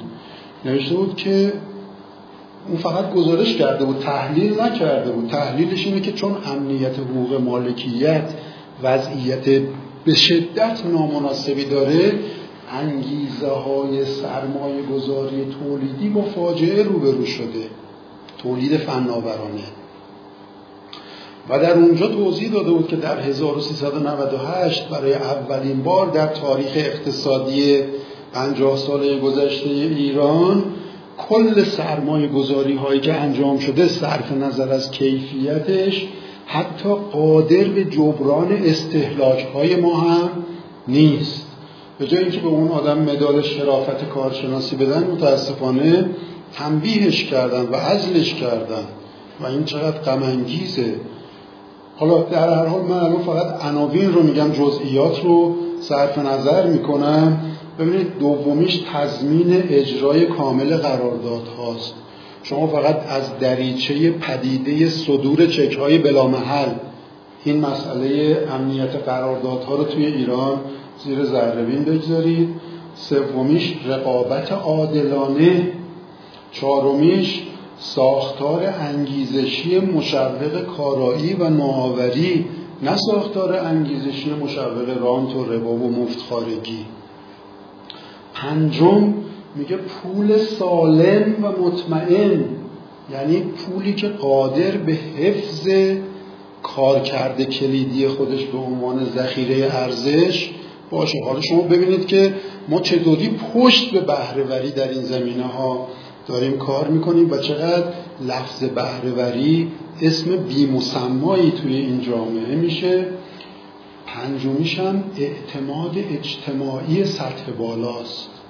میگه تو جامعه که اعتماد اجتماعی نباشه تولید در ذات خودش یک اقدام مبتنی بر همکاریه اگر همکاری نباشه اعتماد نباشه و همه در جستجوی ستیز و حذف یکدیگر باشن یا سر هم دیگه بخوان کلا بذارن امکان نداره توی یه همچین جامعه ای ما با پدیده بهرهوری بتونیم به صورت نظاموار روبرو بشیم.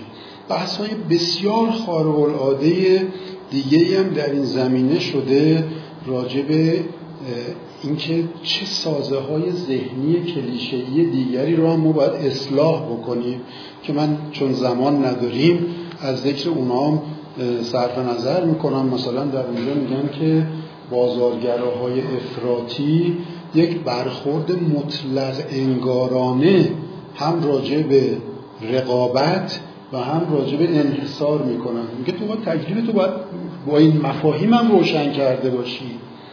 هر رقابتی مضمون توسعه ای نداره. فقط رقابت عادلانه در یک بستر نهادی مشوق خلاقیت و تولید فناورانه است که ارتقا دهنده است.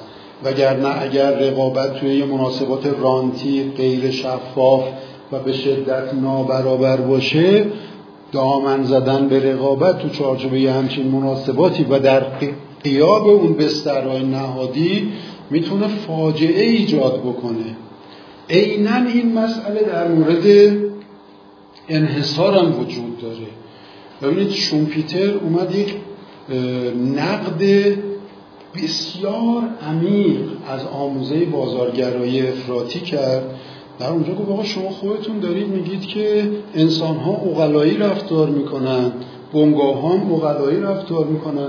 میگه تو که میگی انحصار شر ذاتیه برو نگاه بکن تمام بنگاه هایی که روی هزینه های تحقیق و توسعه تمرکز دارن قایت آمالشون اینه که به موقعیت انحصاری دست پیدا بکنن. پس این شر ذاتی نیست. در چارچوب یک بستر نهادی کج کار کرد اینا حرفای شومپیتر ها. میگه در یک بستر نهادی کش کار کرد. آره انحصارگر در معرض این سوء رفتار هست که به جای اینکه رو تولید و خلاقیت و نوآوری تمرکز پیدا بکنه میره از طریق کاهش اندازه تولید و افزایش قیمت سود خودش رو حد اکثر می‌کنه. میگه توی بستر نهادی بذار جلوی اونو بگیره. خودش هم پیشنهادی که ارائه کرده سازوکار وایسه. میگه که اون دوتا کاری که انحصارگر می‌کنه و ضد توسعه مستقیما با منافع نیروی کار تعارض داره. یعنی وقتی که محصول رو گرون می‌کنه هزینه زندگی او رو می‌بره بالا سطح تولید رو میاره پایین کارگره بیکار میشه. میگه تو اجازه سازمانیابی به نیروی کار بده بدون اینکه بری حراست را بندازی و نمی‌دونم صد جور هزینه دستگاه های چند دهگانه نظارتی هم را بندازی خود این نیروی کار میپاد که این دوتا dysfunction یا سوء کار کرد اتفاق نیفته. اون وقت در ازایش چی دریافت می‌کنی؟ پاسخ شومپیتر اینه. اگر چنین بستری رو فراهم کردی اون وقت از صرفه ناشی از مقیاس بهره من میشی. و میگه که هیچ عنصری به اندازه صرفه ناشی از مقیاس قدرت تمدن سازی و اعتلا بخشی نداره. الان این فهم متاسفانه نمی‌دونم چه معادلی براش بذارم که این بازارگراهای افراطی توی ایران را انداختن تحت عنوان رقابت و انحصار باعث شده که ما تولید رو کردیم یه محمل برای راند بنابراین بدون اعتناب نیاز کشور بدون اعتناب قابلیت تکنولوژیکیمون مثلا فرض کن توی هر زمینه بین 15 تا 70 برابر بیش از نیاز اینا مجوز صادر می‌کنن. من دیروز دیدم پیروز دیدم که اینا اومدن توصیه اخلاقی می‌کنن میگن ای کسانی که ایمان آوردید اگر می‌بینید که ما مازاد ظرفیت تولید داریم لطفا تشریف نیارید. عزیزم تو وقتی رانت داری از این کانال فقط میدی معلومه که اون خواهد اومد و معلومه که کشور با بحران صرف مقیاس رو میشه. معلومه که فساد پیش میاد. معلومه که رقابت مخرب بین اینا پیش میاد. معلومه که بار ناکارآمدی های ناشی از این ماجرا از کانال گرانی تو صورت مردم محروم و فقیر می‌زنه. می‌خوام یعنی اینو عرض بکنم وقتی که مسئله را از زاویه درستش نگاه بکنید اون وقت ببینید که حساب کتاب وجود داره که ما بتونیم تعبیر بهرهوری رو به کار ببریم. عین این مسئله رو در گذار از ملاحظه های سطح توسعه به سطح کلانم می‌بینیم. ببین شما کتاب مزیت رقابتی ملت ها که 1995 مایکل پورتر منتشر کرده رو نگاه بکنید در اونجا میگه که آقا در سطح کلان شما باید اون عواملی که محیط نهادی رو توسعه گرا می‌کنه رو محرز کرده باشید. یعنی حد اکثر سازی استفاده از منابع انسانی و مادیتون. و محیط نهادی که مشوق خلاقیت و بالندگی تولید باشه نه مشوق فعالیت های مافیایی. بعد میگه که انگیزه و رقابت در بین بنگاه ها رو باید گذاشته باشید روی اینکه فناوری های بالنده تر استفاده بکنن. بعد اونجا یه دریایی از بحث وجود داره که اون نهادهای پشتیبانی کننده از فناوری چه چیزایی که ما توی اون کتابی که با آقای دکتر نایب منتشر کردیم در واقع شاید این شاید تنها کتابیه که به زبان فارسی تعلیفیه و اومده راجع به رویکرد نهادی برای توسعه فناوری در ایران. یه بحث هایی رو داشته. من دیگه جزئیاتش رو مطرح نمی کنم و بریم اونجا ببینیم. نکته بعدی که پورتر میگه اینه میگه که آقا وقتی که اونا فراهم شد دو تا چیز حیاتی میشه. یعنی تمرکز بهرهوری در سطح کلان میره روی دو تا چیز. یکی سیاست ها و راهبرد های اقتصادی بخردانه و دومیش نوآوری های مدیریتی و سازمانی بخردانه.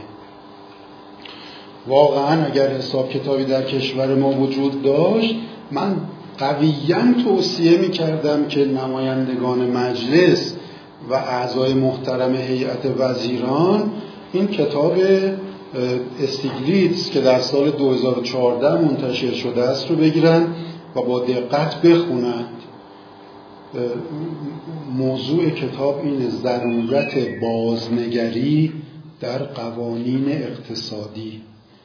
در اونجا نشون داده که وقتی که مثلا نماینده ها فاقد صلاحیت های کارشناسی بایسته باشند و اعضای هیئت وزیران هم اینجوری باشند سیاست گذاری های بیکیفیت و پرخسارت و بحران آفرین استیگریتس ادعا می‌کنه میگه که اگر یه سیاست غلط مثلا تو مالیات گیری یا توی مثلا چیزهای دیگر داشته باشی میگه تا پنجاه سال حتی اگر متوقفشم کنی گریبان اقتصاد رو رعایت نمی‌کنه.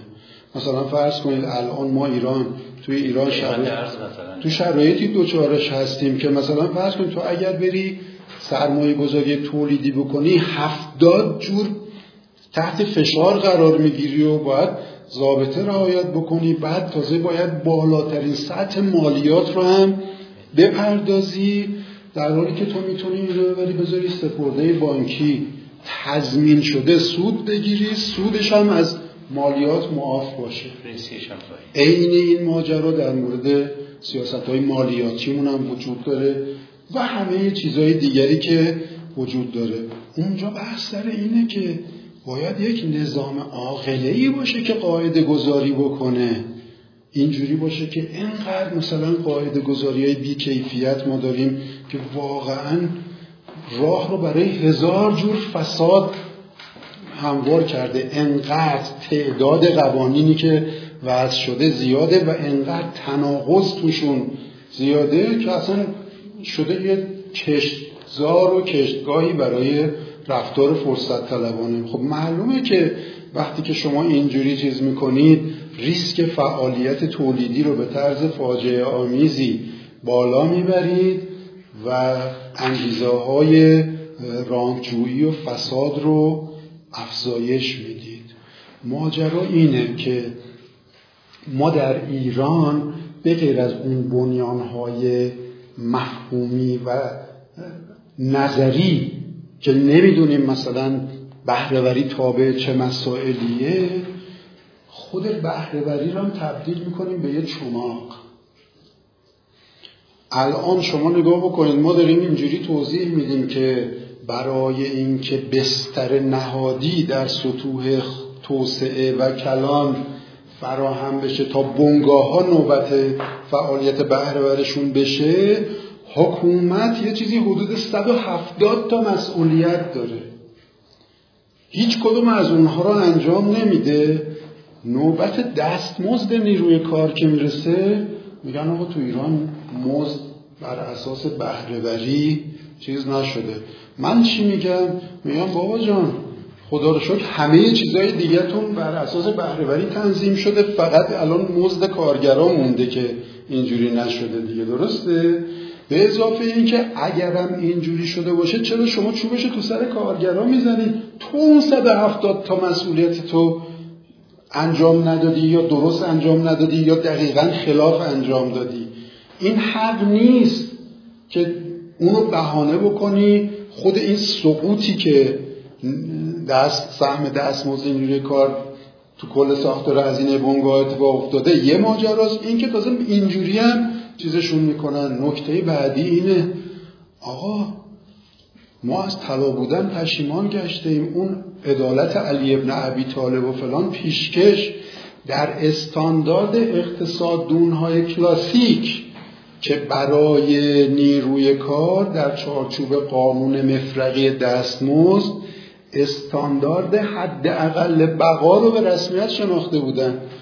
یعنی تو حداقل به اندازه بقا به اینا دستمزد بده. خیلی جالبه که به اندازه که خودشون دارن میدن دستمزد گزارش های رسمی حکومت میگه که این دستمزدی که کارگرا دریافت می‌کنن بین یک دوم یا یک سوم اون خط فقریه که اعلام شده یعنی حتی معی... یعنی بقای اینها رو هم تضمین نمی‌کنه. بعد از اون میگه ببین ما چه افتخاری به تو دادیم تو رو با استاندارد بهرهوری باهات حساب نکردیم انقدر متاسفانه این شبیه سازی های آور و بعضا مزهک که آدم نمی‌دونه اون وجه کمیکش رو بیشتر جدی بگیره یا وجه تراژیکش رو جدیتر بگیره زیاده. یعنی انگار ما با یه هرج و مرج و آشفتگی ضابطه و معیارها رو به همین چند وقت پیش یه آقای واقعا من تعجب می‌کنم از اینا که اینا کجا تربیت شدن چی خوندن که میان از این کارا می‌کنن. یا آقای اومده گفته که حسن روحانی با این کارنامه مشعشعش مرزهای استانداردهای محمد مصدق رو جابجا کرده. خیلی شرم آوره چنین حرفایی. به غیر از اینکه واقعا هیچ نسبتی با علم نداره. غمانگیز ظالمانه و شرماورم هست. یعنی شما کسی که بی سابقه ترین سطح بدهی دولت رو تو تاریخ اقتصادی پنجاه ساله اخیر ایران ایجاد کرده رو میگید این با کیفیت تر از کسی که در اوج تحریم و اوج اون گرفتاری های بنیادی از طریق شلاق بهرهوری اومد آنچنان هزینه های زاید دولت رو کاهش داد که برای اولین بار تو تاریخ اقتصادی کل دوره پهلوی و کل دوره قاجار بودجه با مازاد ارائه کرد. کسی که مثلا اون راه حل های نظاموار برای ارتقاء بنیه تولیدی رو تو کشور ایجاد کرد که جایگزین رانت نفتی بشه با کسی که فلاکت بارترین اوضاع رو برای تولید صنعتی مدرن توی ایران در دورش اتفاق افتاده یکسان می‌کنه. من از نظر علمی این شبیه سازی ها رو نامربوط می‌دونم چون میگم که مگر کل کارهایی که توی این کشور اتفاق افتاده دست امثال محمد مصدق یا حسن روحانی بوده که ما همه چیز رو با اینا چیز کنیم. ولی چون اون آقا این این مقایسه رو انجام داد میگم با اون منطق صرف نظر از همه اشکالات روش شناختی که داره چون آنچه که حاصل میشه محصول نظام حیات جمعیه. از منظر تحلیل های سطح توسعه فلاکت اقتصادی ده پله بیشتر از قوه مجریه توش قوه قضاییه و قوه مقننه نقش دارن و اینکه ما همه چیز رو تحمیل کنیم به یک فرد اشکال داره. ولی من میگم این دوره زمانی رو در نظر بگیرید که شما دارید کسی که 20 رکورد احمدی نژاد رو تو واردات سالانه سرانه شکونده رو با کسی مقایسه می‌کنن که واردات غیر ضرور رو به صفر رسوند تو دوره خودش. یعنی واقعا من این جور مقایسه ها رو در سطح اندیشه ای از جنایت جنگی هم بدتر می‌دونم. شبیه به اون کسی که از این شبیه سازی ها می‌کنه الان کسای دیگه ای هم هستن. شما برید مثلا برنامه رسما اعلام شده وزارت صنعت رو ببینید. اگر واقعا بهرهوری توی این کشور محلی از اعراب داشت.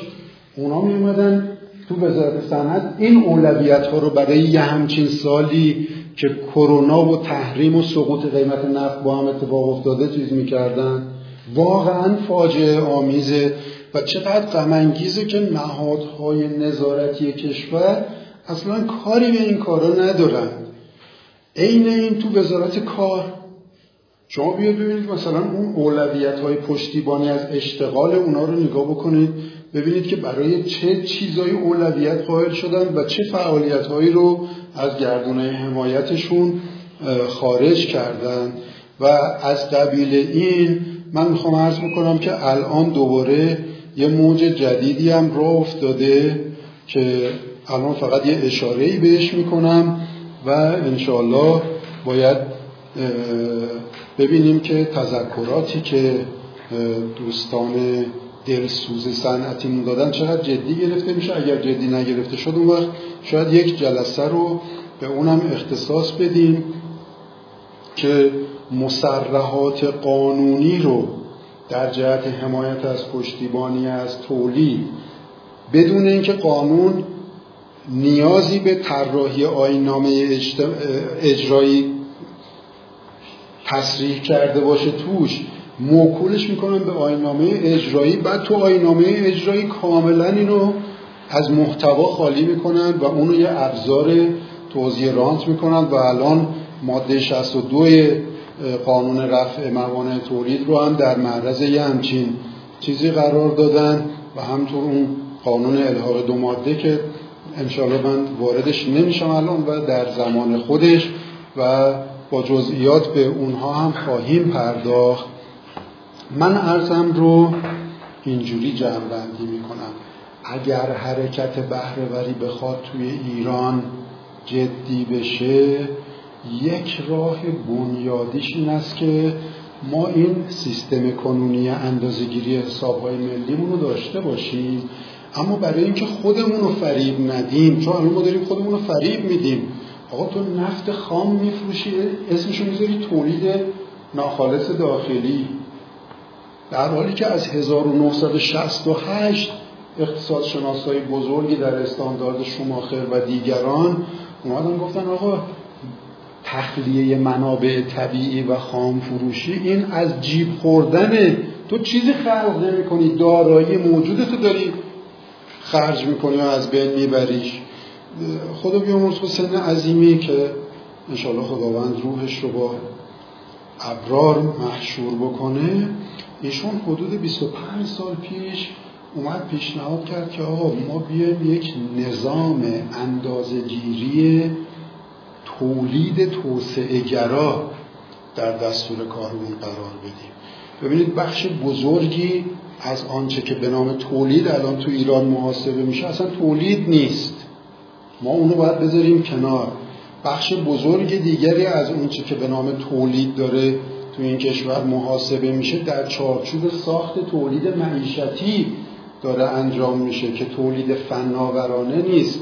بنابراین اونم هیچ نسبتی با توسعه نداره که هیچ نسبت با ضد توسعه هم داره که اگر, اگر مجال بود من توضیح می‌دادم که مثلا گزارش های فقر و نابرابری در ایران رو وقتی شما می‌خونید با دقت می‌بینید که بحران حاد وجود داره در ماجرای فقر در ایران که اکثریت قاطع فقرای ما رو شاغلین تشکیل میدن. یعنی شاغلینی که چون در زیهیته تولید توسعه گرا فعال نیستند قادر به رفع فقر و کاهش عقب ماندگی کشور نیستند. و همینطور این بازی های رانتی سوداگرانه که اونم جزو ارزش افزوده خدمات منظورش می‌کنن تمام اینا رو باید پالایش کنیم تا واقع بینانه و با صداقت با مسئله روبرو باشیم مسئله بسیار حیاتی دیگر این است که کسی که بهره وری می‌خواد اول باید مسئله حد اکثرسازی استفاده از ظرفیت های انسانیش رو در دستور کار قرار بده. واقعا من چند سال پیش اومدم این ایده رو مطرح کردم. گفتم حرفای کارشناسی ما رو اعتنا نمی‌کنن. لا اول بیان به سبک لغمان حکیم. آنچه که دشمنان قسم خوردشون طراحی های سریح کردن برای ساقط کردن اینها رو جدی بگیرن. آقا در اونجا میگه هیچ عنصری این کتابایی که راجبه اهداف تحریم ایران نوشته شده رو نگاه بکنید به سراحت میگه که هیچ عنصری برای تحقق اهداف تحریم به اندازه کشاندن ایران به سمت بیکاری گسترده مؤثر واقع نمیشه. الان که هی دارم یادداشتامو نگاه می‌کنم که چقدر مسائل اساسی دیگر سطح توسعه رو نرسیدم براتون بگم. انشاءالله بماند تا یه زمان دیگری. ببینید وزارت کار گزارش منتشر کرده و میگه که فقط از ناحیه تحریم های برگشته یه چیزی حدود یک میلیون و صد هزار نفر از شاغلین موجود ایران بیکار خواهند شد. خب؟ یعنی اینکه ما با بحران حاد روبرو هستیم و تو سی ساله گذشته به طور متوسط دو سوم از جمعیت در سنین کار ما به معاذیر موجه و ناموجه هیچ نقشی در تولید ملی نداشتن. اون یه ماجراست. از همین شاغلین میگه یک و یک دهم میلیونشون اینجوری شغل از دست میدن. و در کادر خوشبینانه ترین سناریوهایی که مرکز پژوهش های مجلس همین اردیبهشت ماه امسال منتشر کرده برآورد کرده که بین دو میلیون و هفتاد هزار نفر تا 6 میلیون و 431 هزار نفر از شاغلان فعلی هم فقط از ناحیه کرونا مشاغلشون به خطر میفته خب؟ یعنی از نظر یک کشوری که می‌خواد رو به بقا و بالندگی و یه جایگاه بایسته تو دنیا داشته باشه هیچ عنصری به اندازه تمرکز روی اشتغال مولد سرنوشت ساز نیست و برای نابود کردن کشورم هیچ عنصری به اندازه سیاست های تورمزا در مسیر اهداف تحریم کنندگان نیست. آقا من واقعا اظهار شگفتی می‌کنم از مسئولان کلیدی کشور که خودشون میان قیمت پایه واردات کالاهای اساسی و داروی کشور رو بین سه تا پنج برابر افزایش میدن.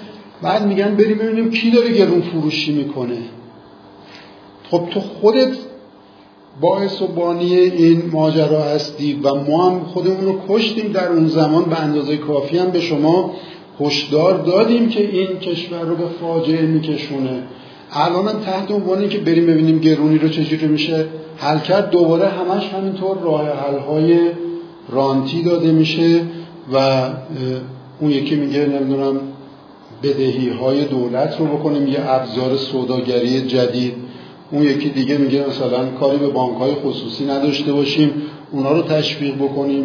اون یکی ابراز خوشحالی می‌کنه که میگه چون منافع سوداگران تو بازار بورس رو گرفت زدیم با افزایش قیمت دلار پس ابراز شادمانی می‌کنه که شوکهای جدید در راه درباره قیمت دلار در پیش خواهد بود. اون وقت می‌خوان با این مناسبات بهرهوری هم توی این کشور استقرار پیدا بکنه. من در قسمت پایانی عرایزم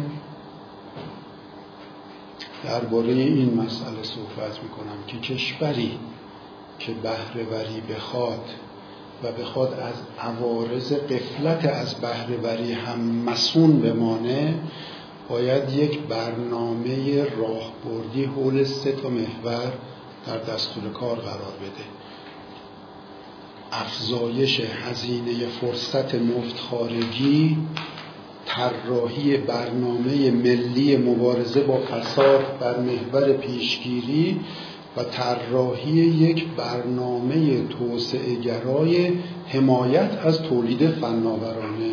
درود خداوند بر شما و سپاس.